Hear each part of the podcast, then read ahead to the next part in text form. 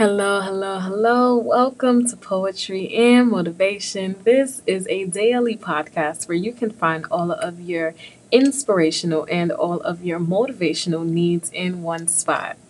Now, I am your host, the Poetic Black Girl, and I love coming at you guys with this kind of content. I've been having so many different signs of affirmation and that what I'm doing is the right thing for myself and for y'all. So let's get motivated and inspired together.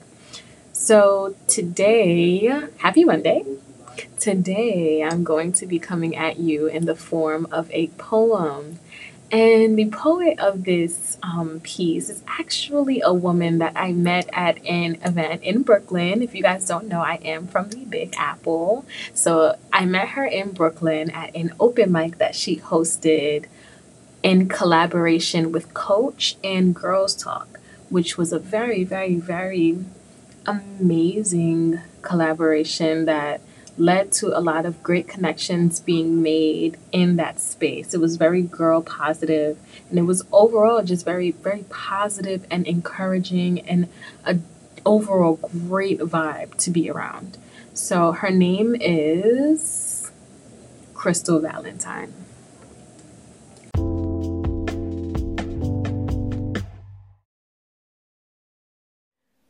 Little known fact during the antebellum era, runaway slaves were most commonly described in two ways. First, by their appearance, their clothing or lack thereof, their weight and body size. Second, by their mouths, teeth, missing tongues, or in most cases, stutters. Little known fact speech impediments can be caused by psychological trauma.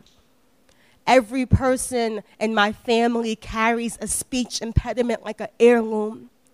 My mother is best known for her mouth, her swollen tongue, her teeth or lack thereof that was knocked out and replaced after her first master. I mean, marriage.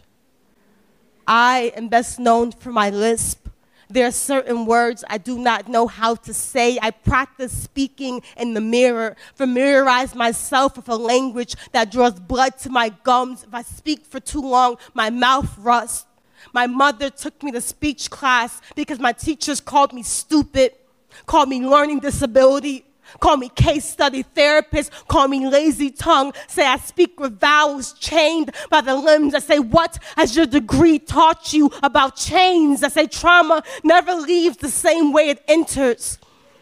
It anchors itself to the bone. Every tooth becomes an ancestor's skull. Their pain has settled in my blood, and I do not know how to release it. No matter how many dead bodies ago the suffering occurred, I do not know exactly why I started to list, but once I was made to pledge allegiance to a murderous flag, and my tongue has been limping ever since. I do not know why my vowels blister against their own heat, but once a man, let's call him America, placed two fingers in my mouth, held down my tongue, commanded me to speak. Little known fact when you place a fist in the mouth, the tongue instinctively wraps around the knuckles.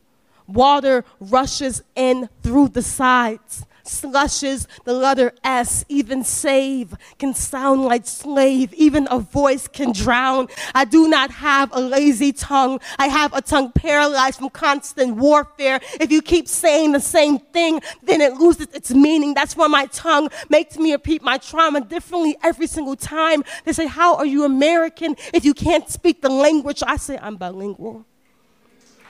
Once death enters the mouth, Every word spoken becomes a eulogy. Every name I call upon prepares for their funeral. I do not know if they are angry with me for butchering their language or resentful. I've managed to build a house out of a casket and they can't play landlord. Little known fact. Emmett Till had a stutter. Sometimes When he stuttered too hard, he whistled. Sometimes I slur so hard, I hiss when they come for me. They will say I spoke in twisted tongues, the language of the damned, the language of the whip and scar, the living and the dead. They will say I spoke as if my tongue was a swaying body. I will say my tongue is a swaying body. And I get it from my mother. Thank you.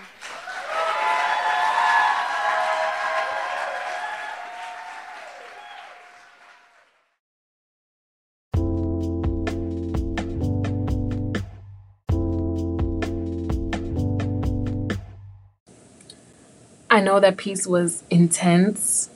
I know it was heavy, but in the sake of Black History Month, and you know, I am a Black woman, so every day I love to celebrate Black history, and I'd like to bring gentle or not so gentle reminders to a very harmful past that we have as women of color. And this is uniform for all women of color.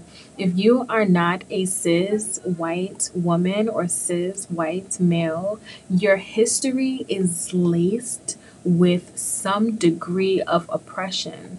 This goes for my Hispanic brothers and sisters. This goes for my Native American brothers and sisters. This goes for my Indian brothers and sisters. This goes for my Asian brothers and sisters. We all have a history that is laced in pain, and all of that pain that our ancestors went through makes us stronger and makes us more equipped to deal with whatever we are going through. So, I definitely implore you to listen to this with an open mind and an open heart as we all come from backgrounds and histories that are laced with oppression and with some form of discrimination. And it is honestly amazing that you are here to listen to this and to grow from this. And I am your host, the Poetic Black Girl, and I will see you tomorrow with an inspirational speech.